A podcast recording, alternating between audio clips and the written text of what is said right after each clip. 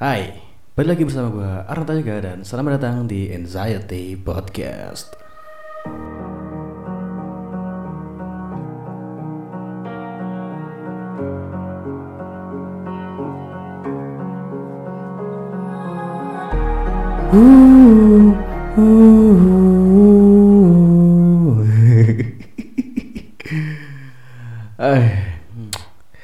Selamat datang di Anxiety Podcast. Balik lagi bersama gua di sini.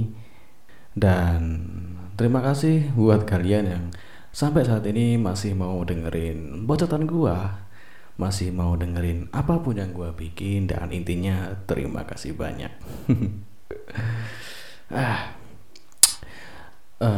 Gua bingung mau bahas apaan gitu. Karena habis dari episode 7 kemarin gue bingung mau bahas apaan, karena kayak ya hidup gue gini-gini aja gitu. Gue bingung mau bahas apaan, dan sampai ketika gue mikir kayak satu bahasan ini kayaknya menarik juga buat gue bahas gitu, karena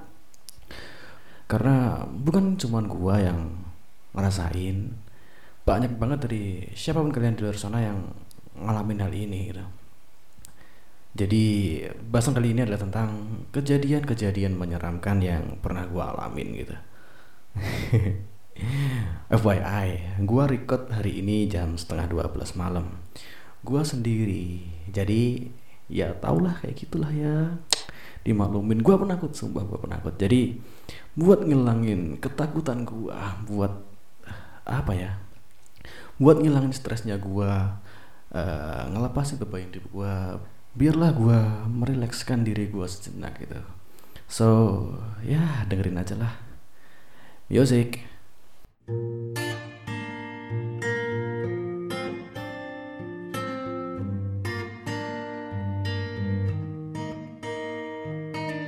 I met you in the dark, you lit me up, you made me feel after I wasn't now. We danced the night away, we drank too much. I held your hair back when you were throwing up. Then you smiled over your shoulder. For a minute I was stone cold sober. I put you closer to my chest, and you asked me to stay over. I say I already told you, I think that you should get some rest. I knew I loved you then, but you never know. As I played cool when I was scared of letting go. I knew I needed you, but I never showed. But I wanna stay with you until we grow old. Just say you wanna let go.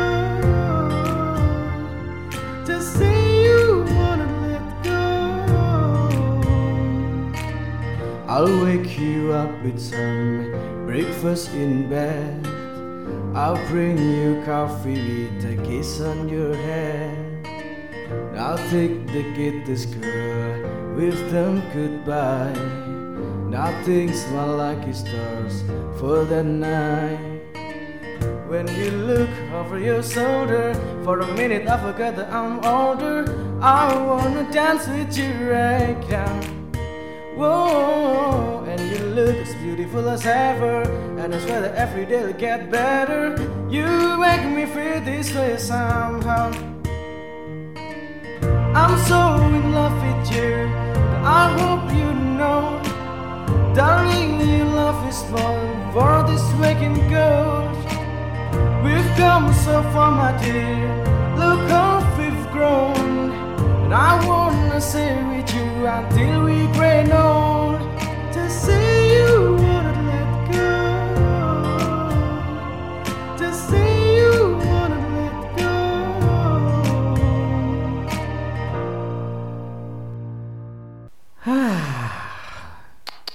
Alhamdulillah, seenggaknya udah ada semangat baru lah buat gue ngebahas ini gitu. Karena seperti yang gue bilang, gue sendiri.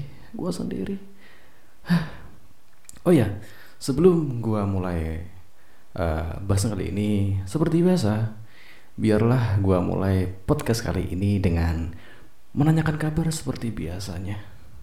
Apa kabar kalian semua para netizen? Apa kabar kalian semua para pengangguran? Yang waktu kalian banyak habiskan buat guler-guleran, buat rebahan dan stalking mantan. Oke. Apa kabar kalian semua ya? Semoga tetap baik-baik aja. Semoga tetap dilindungi sama Tuhan, dikasih kelancaran rezeki dan sebagainya. Intinya semoga apapun yang baik tetap terjadi pada diri kalian gitu. Mungkin podcast kali ini akan banyak nya, akan banyak diem lama karena gua malas mau bikin skrip gitu. Podcast kali ini bakalan unscripted banget gitu. Jadi ya mohon maaf gue bilang kalau misalkan banyak nya, banyak diem lama gitu. Oke, biar gue mulai podcast kali ini.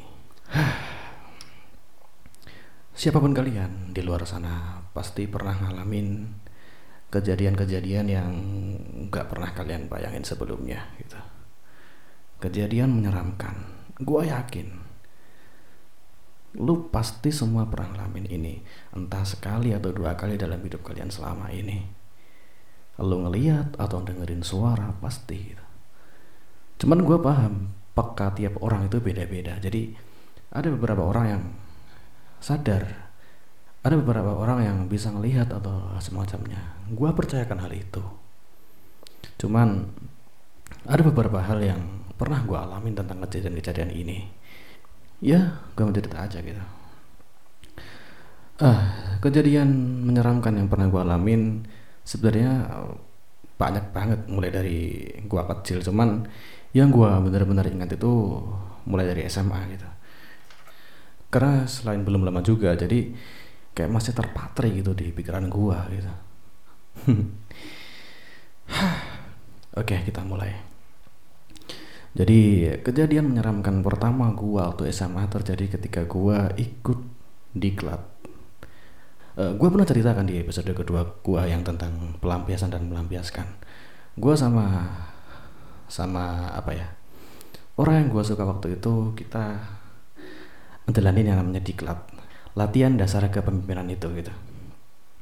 Waktu malam itu di ekstrakurikuler gua ada sub acara yaitu tentang penempuan privat.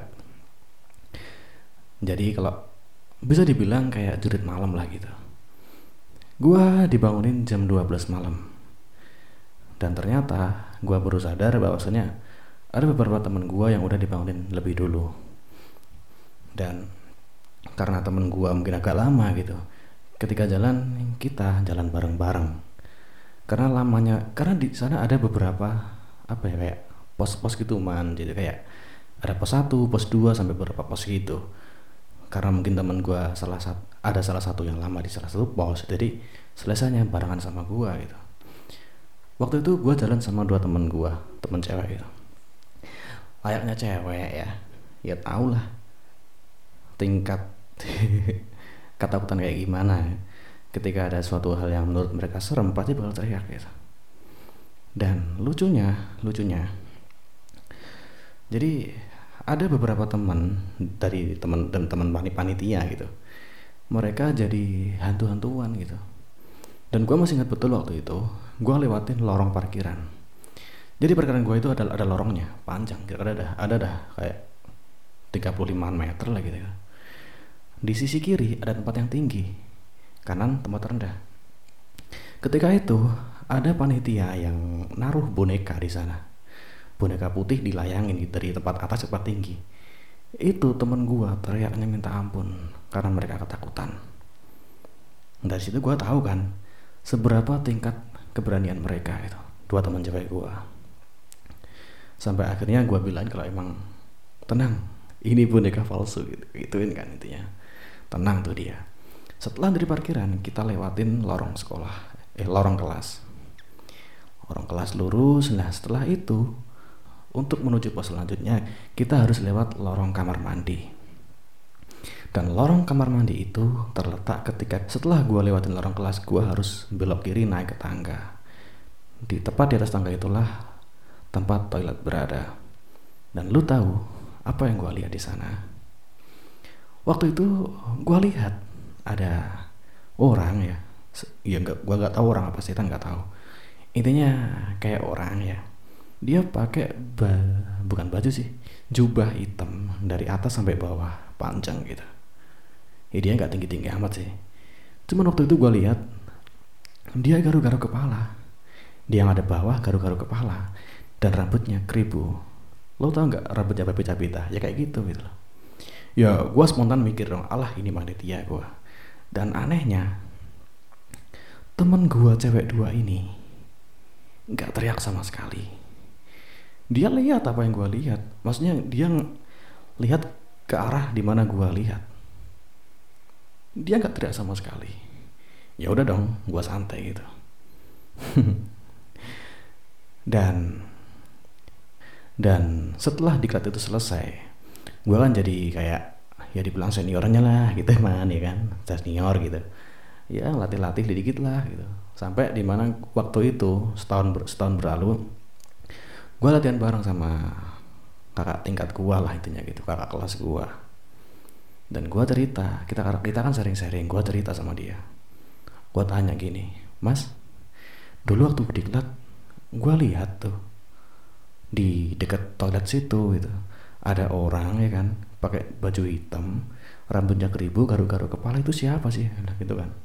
Dan dia kaget dengar kata-kata gue gitu. Dia bilang kayak, ya Allah, kalau lu lihat orang yang pakai baju selain putih, ya itu emang beneran gitu, beneran setan. Karena begini, panitia udah diwajibkan buat pakai baju putih biar bisa memastikan bahwasannya ini peserta, ini panitia gitu. Jadi kalau misalkan lu ngelihat apapun semacamnya yang bukan baju putih, ya, gue merinding bangsat. Itulah, itu kejadian pertama gue.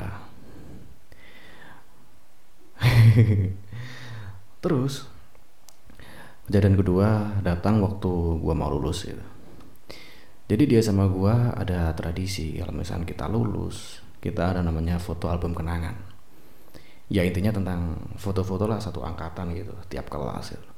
Dan apesnya waktu itu kelas gue dapet foto sesi terakhir, kurang lebih ya jam 5 lah, waktu itu selesai 6:30. Dan apesnya lagi hujan, azan maghrib, gerimis hujan lah gitu, gerimis manja lah gitu lah intinya.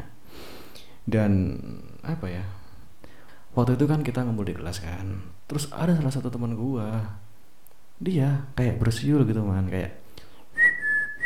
Nah, ada salah satu teman gua yang ngingetin, dia bilang gini, bro, jangan bersiul kalau misalkan maghrib kayak gini, katanya ngundang setan loh, gitu kan. Teman gua kan bilang kayak, oh masa sih, nggak mungkin lah gitu. Dengan beraninya dia buka kamera handphone gitu, dan nggak sengaja dia ngefoto-foto di lingkungan sekolah gua. Dan apa yang terjadi coba? Jadi di sebelah kelas gua waktu itu ada gazebo, dan di dekat gazebo itu ada pohon kayu putih, ya. Dan ketika dia ngejebret di sana, apa yang didapat itu? Ada ya kan, bukan sekelebat sih.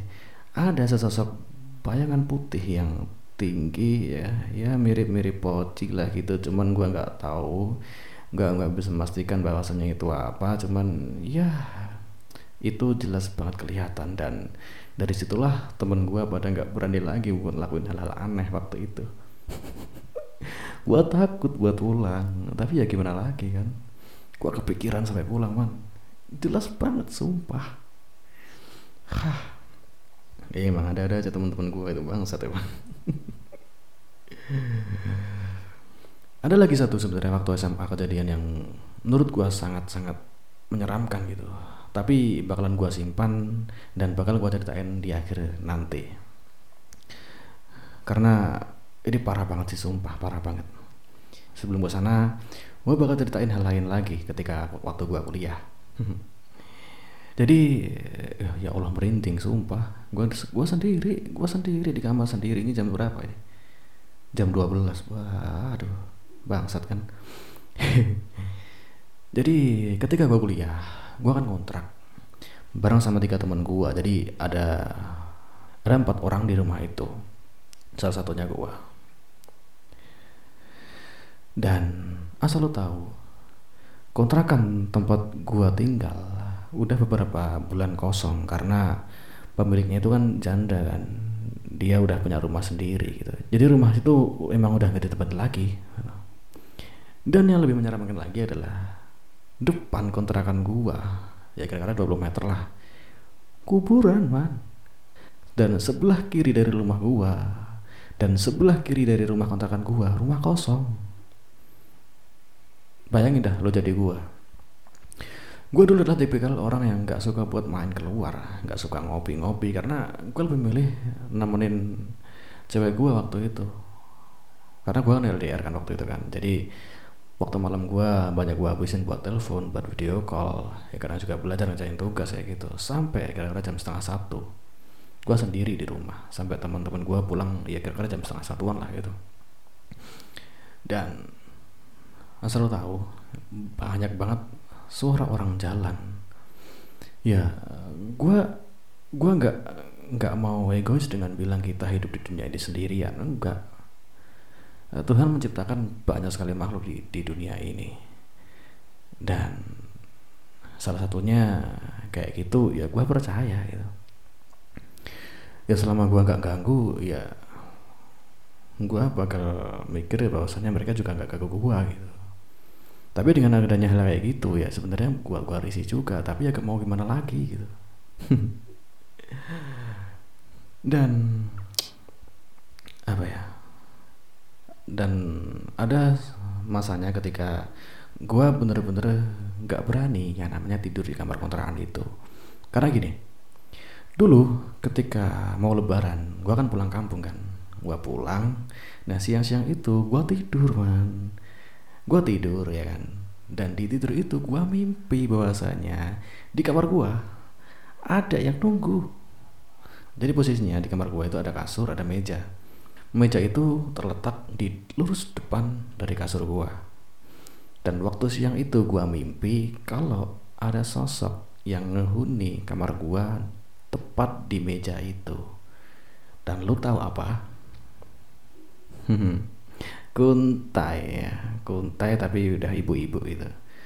Gua takut, gua cerita ke emak gua, cerita teman-teman gua, sampai emak gua bilang, ya udah jangan tidur di sana lagi, tidur di tempat lain aja. Akhirnya mulai saat itu gua tidur di sofa.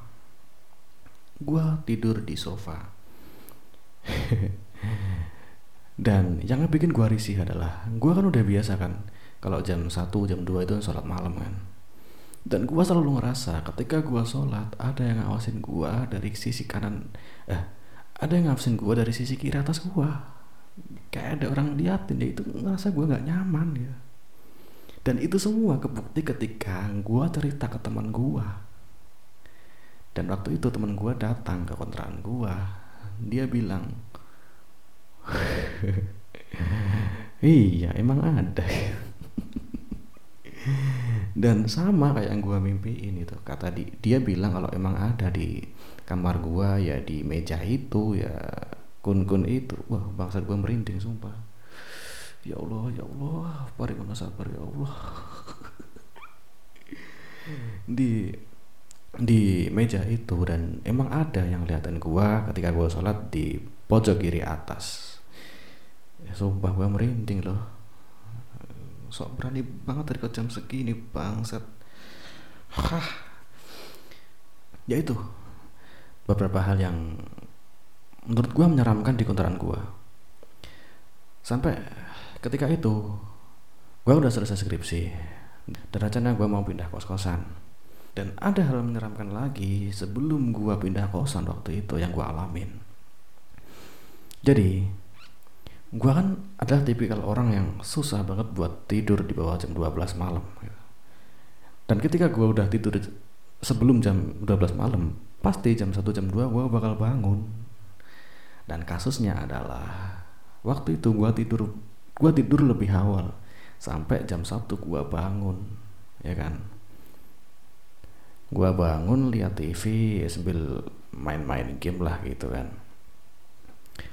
Sampai gue inget banget waktu itu jam setengah tiga, salah satu temen gue belum pulang, dia masih ngopi pak gimana sama teman-temannya gitu, nggak tahu juga gue.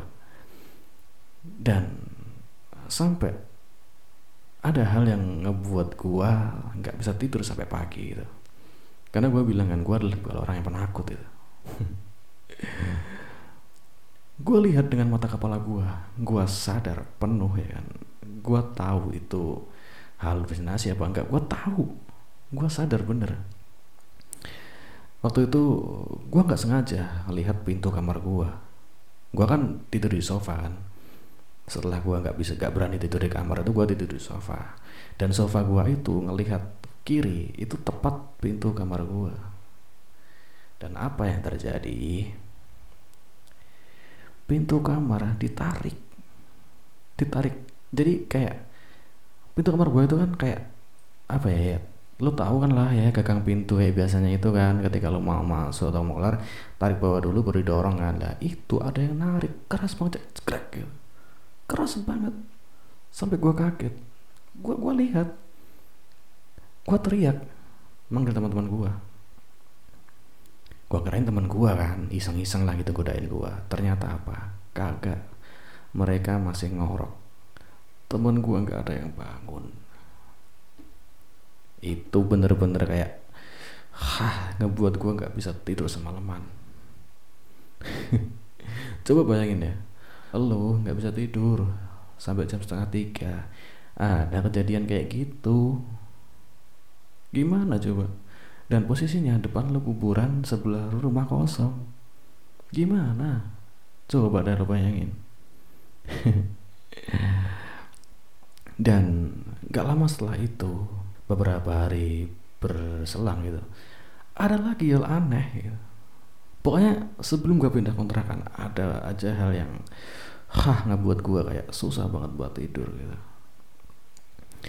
Waktu itu karena gue emang susah buat tidur di bawah jam 12, ya gue ngopi sama salah satu teman gue pulang jam 2:30. Gue pulang ya kan, cuci kaki ya kan, cuci tangan, gosok gigi, katanya kan orang baik harus gitu kan, ya kan. Terus gue sholat ya kan, gue siap-siap tuh mau tidur di sofa tetep lah kayak biasanya. Dan gue kaget karena apa? Di bawah sofa gue itu ada botol aqua yang 1,5 liter itu loh, jalan sendiri. Dia tiba-tiba ngelundung gitu aja, nggak ada apa-apa ya kan? Ya gue langsung spontan ngecek dong, apa ada kucing, apa tikus gimana yang ngedorong sampai itu jalan? Kagak ada. Itu jalan sendiri ada kali 2 meter. Sekarang gini ya logikanya, benda bakal bergerak ketika terkena gaya. Itu emang udah ada di fisika kayak gitu kan. Ya kalau salah ya mohon maaf lah, cuman kayak gitulah. Benda bakal bergerak ketika ada gaya yang memicunya buat bergerak gitu. Kagak ada di sana. Angin kagak, kucing kagak, tikus apalagi kagak ada. Itu gerak 2 meter kira-kira. Langsung dong gak bisa tidur lagi gue sampai subuh, bangsat.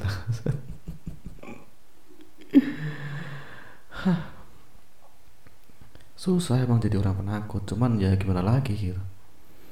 Kalau gue ada temen maksudnya waktu itu ada temen, gue masih bisa buat ngontrol emosi gue, buat ngontrol ketakutan gue masih bisa. Tapi kalau misalkan sendiri ya melayang pikiran gue, gak bisa.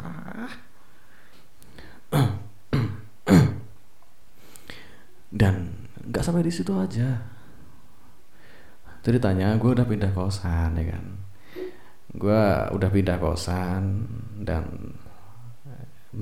dan waktu itu sebelum gue pindah salah satu temen gue juga pindah kosan juga, jadi kita kayak di satu kosan yang sama gitu.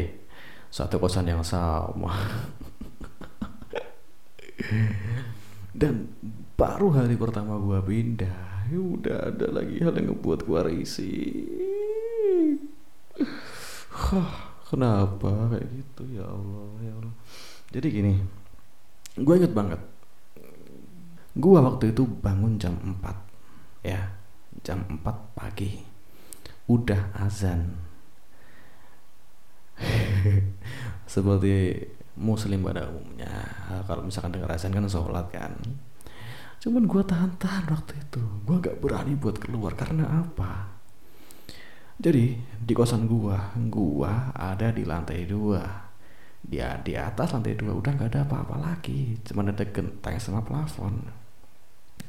Dan sekarang logika, manusia bangsa mana coba yang jam 4 pagi loncat-loncat di atas plafon?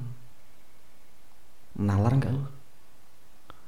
Itu yang ngebikin gua gak berani buat keluar sampai kira-kira jam 4:30 lah. Intinya kayak udah ada sinar-sinar, kayak udah ada suara-suara orang yang udah mulai gaduh, baru gua berani keluar. Dan itu keras banget, bukan kayak orang yang jalan kagak, orang loncat-loncat. Mungkin kayak lu pernah gak sih lihat orang yang loncat tali gitu, kayak duk-duk-duk-duk kayak gitu. Dan itu gak cuma sekali dua kali, sering. Itu yang buat gue gak berani buat keluar.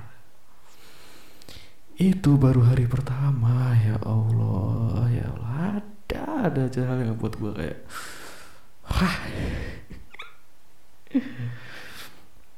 Tapi alhamdulillahnya semenjak kejadian itu udah gak ada lagi hal-hal yang gue alamin. Maksudnya hal-hal yang gak gue gak ada lagi. Tapi sebelum gue pulang kampung, karena kan gue udah selesai wisuda kan, ada salah satu teman gue namanya Nizar ya, bangsat ini emang. Dia nginep di kosan gue. Intinya awalnya dia nggak niat buat nginep, dia cuma mau main-main aja. Cuman dia juga sama bangsatnya kayak gue, sama kalongnya kayak gue, susah banget buat tidur malam. Sampai waktu itu ada kali dia baru tidur setelah sholat subuh itu, makanya dia nginep di situ sampai 2 hari itu. Dan gue bilang waktu itu, gue inget banget, gue sholat maghrib, gue selesai sholat, dan gue nggak tahu kenapa mulut gue lancang bilang dengan kayak gini, Zara, lu kan kemarin udah nginep di sini sehari kan, wah hati-hati lu, gue bilang gitu kan. Dia kaget ya, hati-hati kenapa man?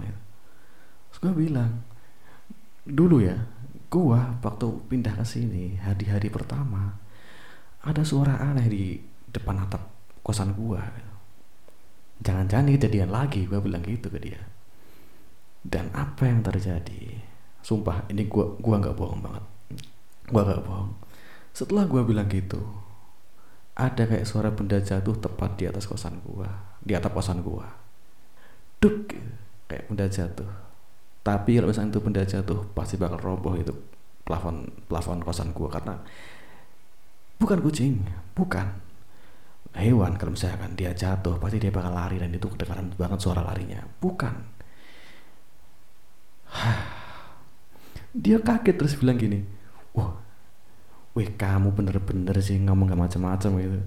Yuga juga kaget kan, gue bilang kayak, ya tadi gue bercandaan sih maksudnya, cuman kok kejadian beneran ya, gue bilang gitu. Akhirnya kita sama-sama ketakutan gitu. Dan akhirnya dia nginep lagi buat nemenin gua waktu itu. Parah.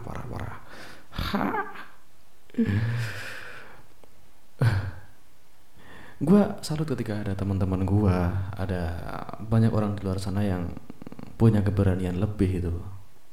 Sampai ada yang ekspedisi dengan datang ke tempat-tempat yang belum pernah mereka datangin sebelumnya hanya buat nyari-nyari hal kayak gitu.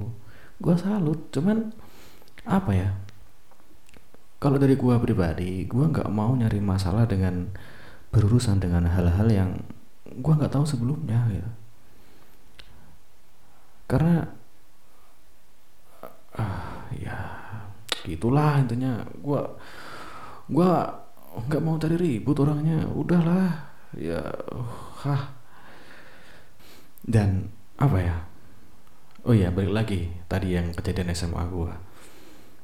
Ini benar-benar nguras emosional gue gitu. Takut banget, emosi banget, intinya kayak campur aduk jadi satu gitu. Jadi seperti yang gue bilang dulu ketika SMA, gue jadi ketua di salah satu ekstrakurikuler, dan ekstrakurikuler yang gue ikutin itu kayak ya intinya kayak paskiberakanya sekolah lah gitu. Cuman apa ya, ya gitulah intinya, lebih kayak prepare ke PBB kreasi buat kayak menyiapkan kalau misalnya ada upacara-upacara penting, hari nasional kayak gitu, intinya tentang nasionalis lah gitulah intinya ya. Sampai ada salah satu program kerja dari ekstrakurikuler gua itu bertujuan untuk memperingati Hari Pahlawan ya. Dan acara itu kita namakan dengan nama Napak Tilas. Gua sama teman-teman gua sepakat milih salah satu tempat yang ikonik di kota gua, yang intinya di sana syarat dengan apa ya, peristiwa PKI gitu. Apa ya, gua bingung mau mulai dari mana sih tentang yang hal ini, karena sumpah sebel banget, tapi juga takut mau gua ceritain gitu. Tapi ya udahlah ya. Jadi gini, acara itu gua mulai dari jam 10 siang. Bukan gua sih, kita mulai dari jam 9 sampai 10 siang lah. 10 pagi lah gitu. Kita prepare berangkat dari SMA ke titik poin pemberangkatan. Dan dari titik poin itu menuju titik finish yang gua bilang tadi, tempat yang ikonik itu kita jalan ada 5 sampai 7 kiloan lah kira-kira. Dan ada pos-pos pemberhentian tertentu buat istirahat gitu. Kita start jalan itu setelah kita sholat zuhur ya. Karena gua di sana sebagai panitia dan juga gua sebagai ketua dari ekstra itu, gua sering bolak-balik dari atas ke bawah buat ngecek, memastikan ada kendala nggak sih yang terjadi gitu. Dan alhamdulillahnya nggak ada kendala satupun gitu. Sampai tiba masanya di mana semua peserta dan panitia pendamping tiba di pos pemberhentian terakhir, yang mana sebenarnya itu udah gak jauh dari titik akhir, dari titik finish buat pemberhentian terakhir itu ya, kira-kira kayak 500 meteran lah gitu. Dan waktu itu kondisi udah mau maghrib, karena emang udah settingannya kayak gitu, udah direncanain ketika nanti di pos terakhir kita sholat maghrib dulu sambil isoma lah itulah intinya ya. Dan di sana ada salah satu peserta yang bilang ke gua, dia bilang gini kayak, "Kak, tasku tadi hilang gitu. Bisa nggak Kak tolong carikan gitu. Siapa tahu ketinggalan di mana gitu, atau dibawa sama mas siapa gitu Kak gitu. Karena gini, karena rutenya jauh ya. Banyak dari beberapa perbekalan yang apa ya, diantar sampai ke pos terakhir pakai mobil gitu, dan dari sana duluan, jadi mereka kayak pegang barang-barang yang mereka butuhkan aja gitu." Dan menyikapi ada laporan dari peserta yang kehilangan tas, gua sama teman gua yang namanya Kusnul, gua juga bingung cowok namanya Kusnul, nggak apa-apa lah, bagus juga kok. Ampun bro. Gua sama teman gua yang namanya Kusnul ini, gua ngecek di tempat pemberhentian terakhir, di tempat penginapan kita gitu. Gua ngecek di sana dan nggak ada.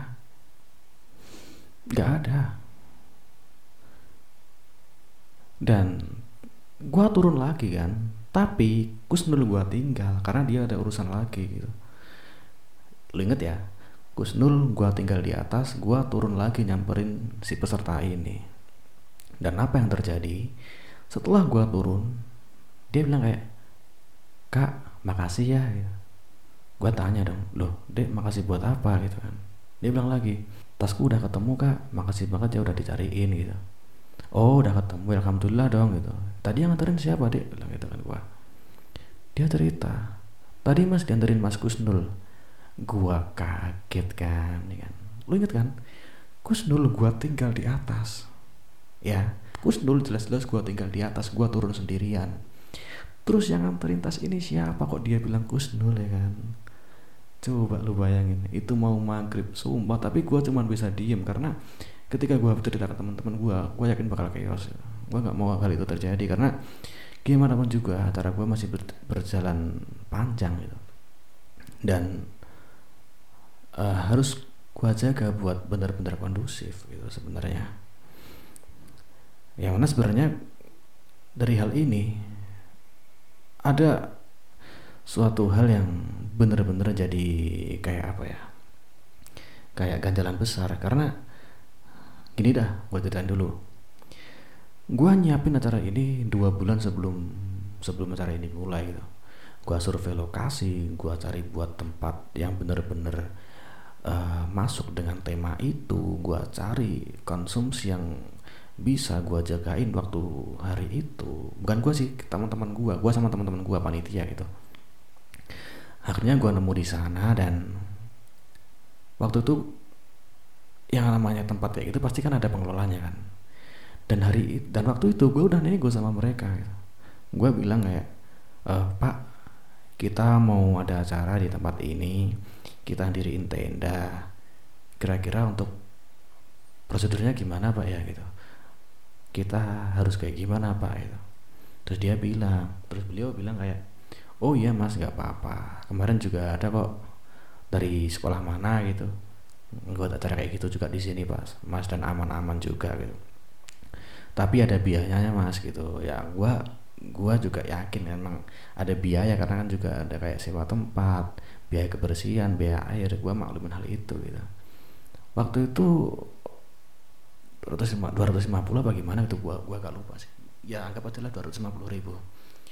Terus gue tanya dong, Pak, dengan uang segitu itu apakah udah komplit semuanya gitu, mulai dari biaya kebersihan, terus kayak listrik, air, dan juga tentang juru kunci Pak, karena kan di sini juga tempatnya kayak gini kan Pak, saya juga nggak mau dengan apa yang terjadi gitu. Dia bilang kayak, oh udah Mas, udah diurus semua, aman, Masnya tinggal pakai aja, saya jamin aman gitu. Ya udah dong, udah kan, dia bilang aman, gue percaya. Yang mana kepercayaan gue dan teman-teman gue inilah yang salah satu ngebikin ini jadi kayak apa ya, kayak kesalahan besar gitu. Oke, lanjut lagi. Tentang intinya masalah awal di situ kan, tentang kepercayaan gue sama teman-teman gue terhadap pengelola ini tadi gitu. Dan gue lanjut lagi ketika kita selesai isoma di pos pemberian terakhir. Dari pos pemberian terakhir, gue bilang jaraknya gak jauh, sekitar 500 meteran lah. Sampai di sana acara masih berjalan lancar. Sampai peserta nyampe di tempat itu, ada acara berlanjut kan, kayak doa bersama, pemberian materi dan sebagainya. Itu masih aman-aman aja. Sampai tiba saatnya dimana peserta itu udah masuk sesi terakhir istirahat, itu masih aman banget, nggak ada apa-apa. Dan tiba-tiba teman gue itu, dia adalah ketua panitia, dia punya teman dari angkatan sebelum gue, intinya kayak seniornya gue lah. Dia bilang gini, bro, ntar malam kata teman gue mau ada acara, jangan lu izinin ya gitu. Lo gue kaget dong, kenapa harus ada acara yang gak izin dulu sama gua, sama teman gua juga. Gua spontan bilang ke guru-guru gitu. Karena di sana kan kita juga ngundang kayak guru-guru dan ya acara-acara lain gitu, buat meriahin acara itu. Gua bilang waktu itu di sana ada kayak 5 guru lah masalah. Gua bilang gini, Pak, mohon maaf, saya dengar ini nanti ada acara yang gak sesuai dengan rundown kami gitu, rundown kita.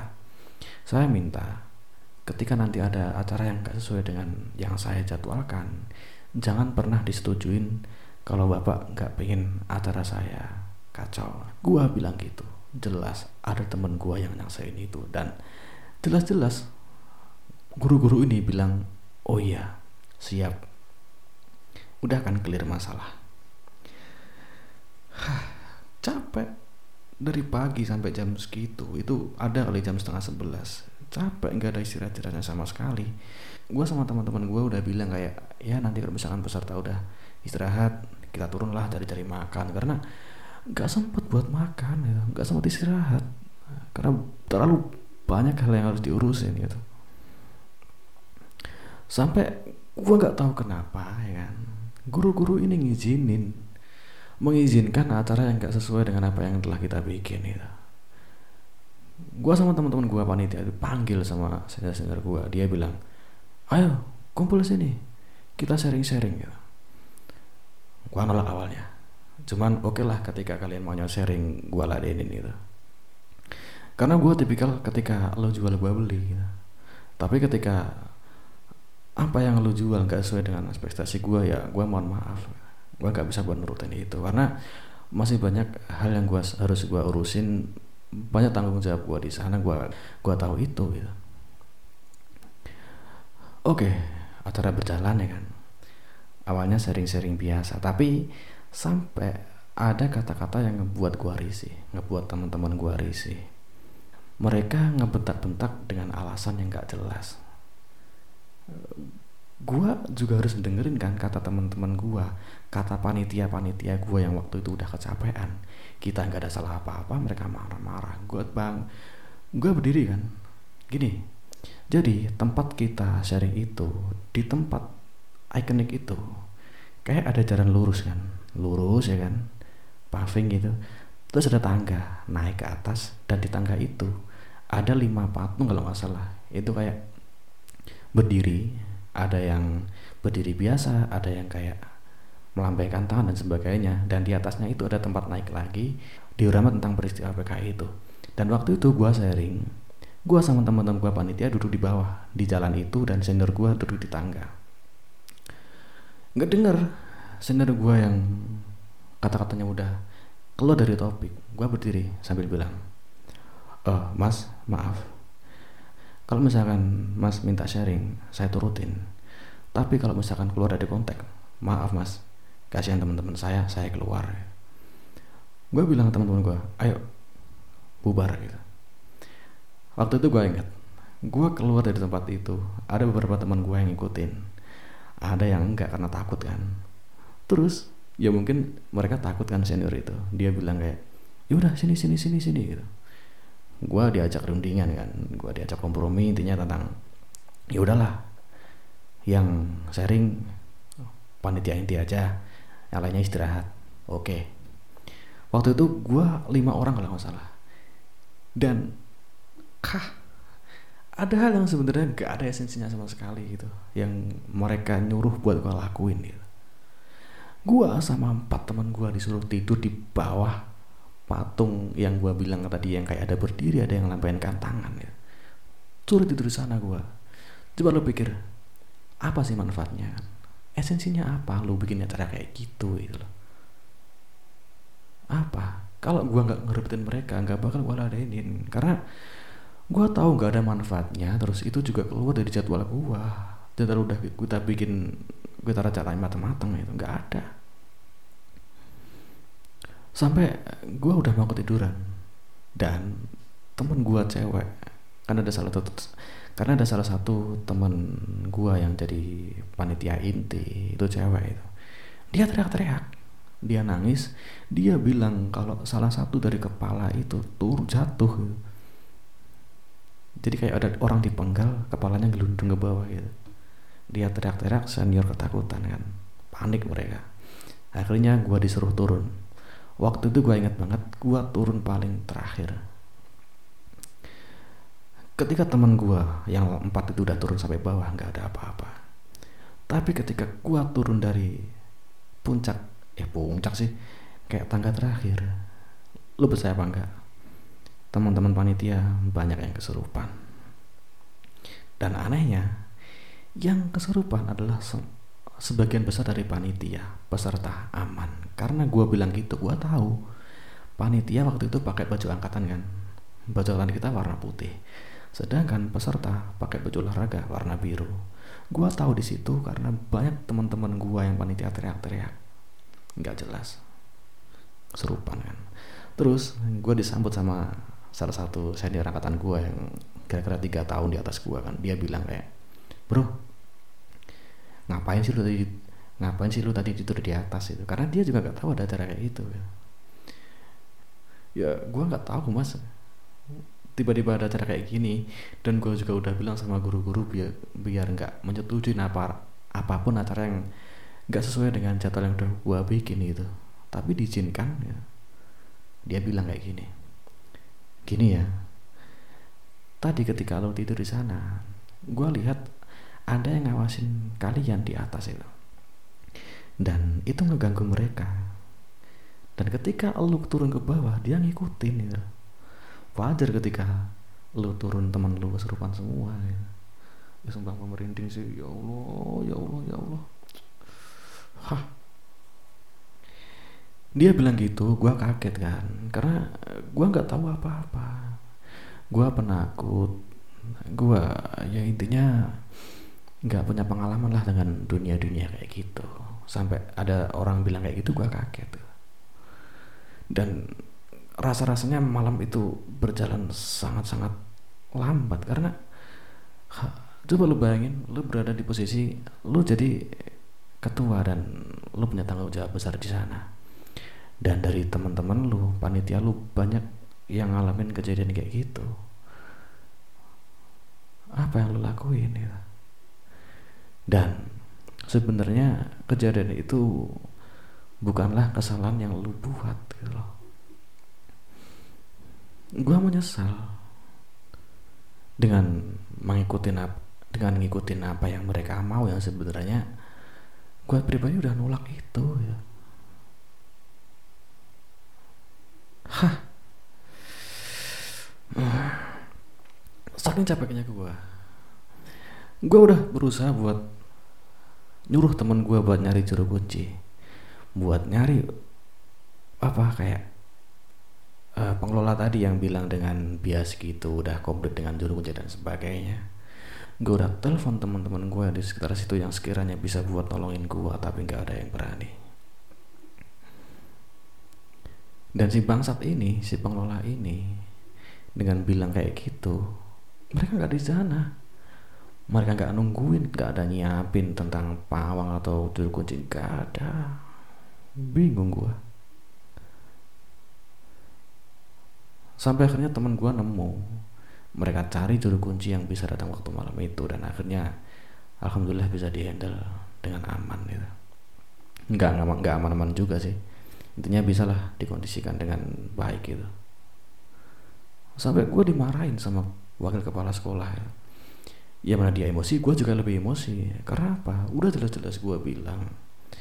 Dia bilang kayak, mas, kita harus pulang sekarang, ini acara udah gak kondusif gitu. Pokoknya saya mau acara ini selesai sekarang juga. Gue yang dengan pertimbangan kayak, logikanya ya, kita berangkat pakai mobil kan, truk lah.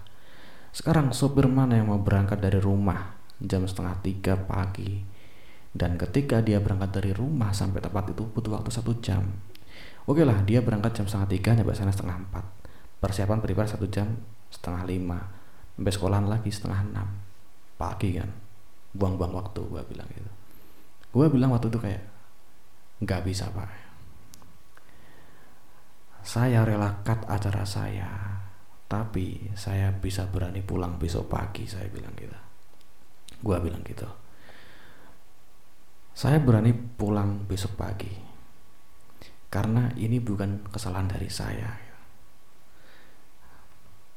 Pak, tadi kan saya udah bilang kalau misalkan ada acara yang tidak sesuai dengan jadwal saya, jadwal yang udah kita buat dengan matang, jangan pak disetujuin daripada acara saya hancur. Tadi kan saya udah bilang gitu pak. Dia cuman bilang kayak, ya maaf, karena tadi mereka bilang cuma sharing. Apapun itu pak, kalau misalkan itu tidak sesuai dengan jadwal, itu kan udah melanggar dari janji bapak, katanya tidak menyetujui. Gua bilang gitu kan. Terus dia bilang kayak, ya udah besok pagi gitu. Ya udah kan clear kan. Gua cut acara besok pagi waktu itu. sampai gue ngerasa kayak ya Allah gitu. Acara yang udah gue pikirkan, udah teman-teman gue usahain sampai beberapa bulan lamanya, kayak ya bukan sia-sia sih, kayak harus dinodai dengan olah orang-orang yang gak bertanggung jawab menurut gue. Dan baik lagi, tadi kan ada salah satu juru kunci kan yang datang kan. Terus setelah beliau selesai menghandle semua pasien-pasiennya ya kan, dia cerita gitu. Gua tanya, "Pak, mohon maaf saya tanya, tadi kok sampai kejadian kayak gini, kira-kira salah kami apa Pak ya?" gitu kan. Terus dia bilang, "Sebentar Mas, tadi Masnya ngapain aja di sini?" gitu. Terus gua bilang kan, gua cerita kan, "Ya tadi kita jalan dari sana Pak sampai ke sini, terus kita bikin acara doa-doa bareng, kita bikin kayak acara tentang materi pahlawanan, dan habis itu udah Pak, udah sesi terakhir peserta tidur. Tapi ada acara lagi satu yang sebenarnya saya juga risih buat lakuinnya gitu." "Apa Mas?" itu beliau tanya gitu. "Gini Pak, tadi saya sama teman-teman saya disuruh duduk di sana di jalan itu, terus setelah itu kami berlima disuruh tidur di itu Pak, di patung 5 orang berdiri itu." Terus dia kayak diem terus bilang gini, "Mas, asal Masnya tahu ya, penulis ini baik Mas. Mas, dengan Mas acara bikin kayak gini, mereka sebenarnya nggak merasa terganggu gitu. Tadi Mas bikin acara kayak gini, mereka udah pindah Mas. Mereka pindah di jalan utama, yang mana tempat itu adalah tempat yang gue dudukin sama teman-teman gue waktu sharing gitu. Dan nggak cuma sampai di situ Mas. Ketika Masnya pindah di sana, mereka tahu diri. Mereka pindah ke tempat di mana Mas tidur gitu. Ya intinya mereka intinya kayak ya mohon maaf, penunggu di situ pindah tempat ke tempat gua tidur sama 4 teman gua. Dan kenapa Mas ikut ke sana gitu. Dan sebenarnya ketika Mas ikut di sana, mereka tahu diri juga, mereka mau ke atas gitu. Dan apa yang ada di sana Mas?" Beliau tanya ke gua. Gua bilang kayak enggak tahu Pak gitu. "Mas lihat dah, di sana ada 3 orang yang mabuk gitu. Ya mereka nggak marah gimana Mas. Masnya pindah ke sana, mereka pindah ke sana sampean ikut, mereka pindah ke sana sampean ikut. Dan ketika mereka tempat terakhir ada orang mabuk gitu." Gue langsung kayak bingung gitu. Dan ada teman gue yang bilang kalau misalkan orang yang mabuk itu salah satunya adalah anak daripada pengelola tempat itu. Damn kan. Gue udah emosi banget waktu itu, tapi gue juga gak bisa mau ngelakuin apa gitu. Hal inilah yang salah satunya ngebikin gue menjadi gak pernah bisa percaya sama seseorang gitu. Karena orang yang gue percaya sekalipun mampu menusuk gue dari belakang gitu. Orang ngejanjiin bahwasannya acara itu bakal aman dengan uang segitu, bisa kayak mendatangkan kayak juru kunci yang intinya kayak bisa bikin tempat itu aman, tapi malah mereka ngiri. Gue nggak tahu, tapi yang dari teman gue informasiin bahwasannya salah satu dari orang yang mabuk itu adalah anaknya gitu. Kan bangsat kan ya. Dan ternyata ya itulah Mas gitu, yang ngebuat kejadian ini kayak sampai kayak gini gitu. Dan akhirnya semua selesai ketika waktu itu udah hampir masuk waktu subuh. Capek banget sumpah, malam rasanya kayak makanya gue bilang kayak kejadian itu nguras banget yang namanya emosi gue, bikin gue ketakutan banget. Ya, intinya yang jadi pelajaran adalah ketika kalian belum pernah datang di tempat yang belum pernah kalian ketahui sebelumnya, ya lo harus bisa prepare dengan segala kemungkinan yang ada. Lo harus bisa lebih siap dibandingkan dengan kemanapun kalian pernah pergi sebelumnya gitu. Intinya persiapan kalian harus benar-benar lebih gitu. Dan lu percaya boleh, tapi jangan sampai keterlaluan juga, karena seperti yang gue bilang, orang yang kalian percayai sekalipun bisa menusuk kalian kapanpun. Dan gak sampai di situ, belum selesai. Pagi itu kita kan, seperti yang gue bilang, gue rela cut acara gue karena dari kejadian semalam itu kan sebenarnya udah biasa aja, tapi gue kasihan sama temen-temen gue panitia, kecapean, nggak bisa tidur, banyak belum makan juga. Yang mana sebenarnya makanan ada, tapi ya dengan kondisi macam itu, siapa yang bisa? Banyak ketakutan kan.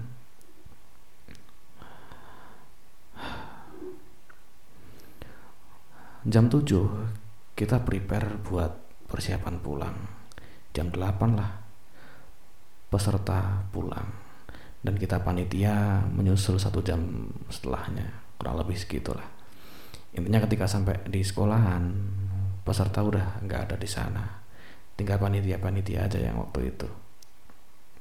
Dan yang ngebikin gua ketakutan dan kepikiran adalah ketika kita mau pulang, teman gua ada lagi yang serupan. Dia setengah sadar bilang kayak, tadi kita pulang diikutin loh ya, dia bilang gitu. Temen gue takutan kan, dia bilang kayak, loh siapa yang ikutin gitu. Ya tadi banyak dari pasukan sana yang ngikutin kita gitu, tapi penunggu sama kita udah coba ngelawan tapi kalah gitu. Terus udah kan, coba kita tenangin, kita terus pulang ya. Itu Minggu, dan Senin kita udah kayak ya sekolah biasanya lah ya, berangkat pagi. Gue juga harus jadi kayak pemimpin upacara gitu. Dan gue ingat betul waktu itu ketika penghormatan terakhir, jadi yang namanya upacara itu kan ada sub upacaranya kan, dan sub upacara terakhir adalah penghormatan kepada pemimpin upacara. Gue ingat betul ketika acara itu, sub acara itu, ada salah satu orang yang teriak di belakang kencang banget, jerit, dan itu adalah pemicu dari kekeosan di SMA gua. Kejadian malam itu di tempat yang ikonik yang gua bilang, ke bawah sampai SMA gua.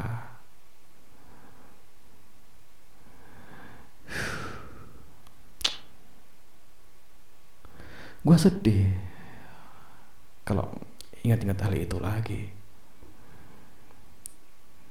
karena gue menyesal dengan menuruti apa-apa yang gue lakuin, tapi kayak melanggar prinsip gue, prinsip teman-teman gue yang udah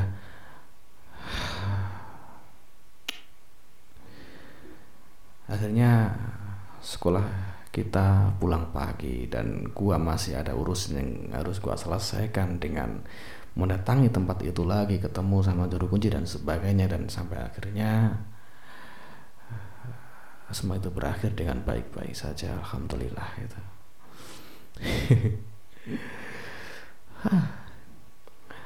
Banyak sekali pelajaran yang gua dapat waktu itu.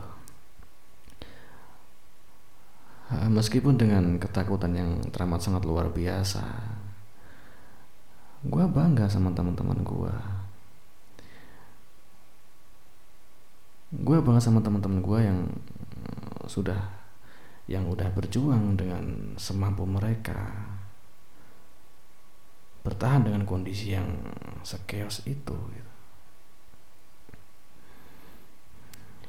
Ya, intinya gue gak mau memaksakan buat kalian yang percaya entah dengan hal kayak gitu atau ada atau kagak, gue gak pernah memaksakan. Cuman dari gue pribadi, gue meyakini hal itu karena Tuhan menciptakan banyak banget makhluk di dunia ini, dan mereka lah salah satunya.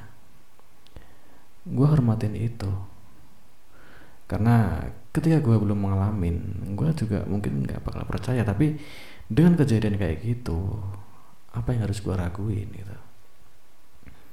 Dan itu ngebawa pelajaran banget buat hidup gue. Oh iya, ada satu lagi. Jadi sebelum gue bikin podcast ini, gue kan awalnya rekam pakai mikrofon headset kan. Ya gue iseng-iseng rekam-rekam gitu kan. Dari bahasan pertama gue yang toxic friendship, gue record jam 1 malam. Dan begonya gue tau loh gue penakut. Ngapain coba record jam segitu gitu. Yang mana itu gue ulangin lagi sekarang gitu. Dan asal lo tahu, ketika gue record malam itu, ada suara yang ikut kerekam dalam recordan gue. Kayak ada suara kayak orang ngalah nafas kayak gitu. Dan gue baru sadar itu ketika gue selesai record, gue playback gitu. Gue yakin itu bukan suara kipas, suara orang dan semacamnya. Karena apa? Suara kipas itu konstan dari awal kayak itu konstan. Dan itu gak terlalu kedengaran juga. Dan kalau misalnya ada suara orang lain, gak ada orang di situ. Gue record sendiri jam 1 malam. Dan kalau misalkan suara nafas gue, ya kagak mungkin juga. Karena gak bakal bisa orang nafas sambil ngomong. Coba dah sekarang lo praktekin. Bisa gak sih lo ngomong sambil nafas? Bisa gak? Gak bisa lah. Itu kedengaran jelas banget kayak jangan dah ulang lagi ya. Jangan, kasihan gua ya. Jadi sebenarnya harusnya gua nggak bilang di akhir sih. Gini lah intinya, podcast kali ini nggak bisa lah didengerin buat malam-malam, didengerin ketika lo mau tidur. Jangan kena prank kan ya kan, gua bilang di akhir kan ya, nggak apa-apa lah intinya. Lu pasti pernah ngalamin hal kayak gini juga. Dengan kasus yang berbeda pastinya lu pernah ngalamin hal ini. Entah lu sadar atau kagak, lu pasti pernah ngalamin. Gue berharap jangan sampai kejadian lagi hal yang kayak gini. Karena gue adalah orang penakut. Jangan sampai kejadian lagi. Ya Allah. Yaudah, mungkin itu aja dari gue ya. Kalau misalnya ada salah kata, ada pihak-pihak yang kayak tersinggung, ya mohon maaf banget. Cuman ya itulah jadi keresahan-keresahan gua gitu. Sekian dan bye.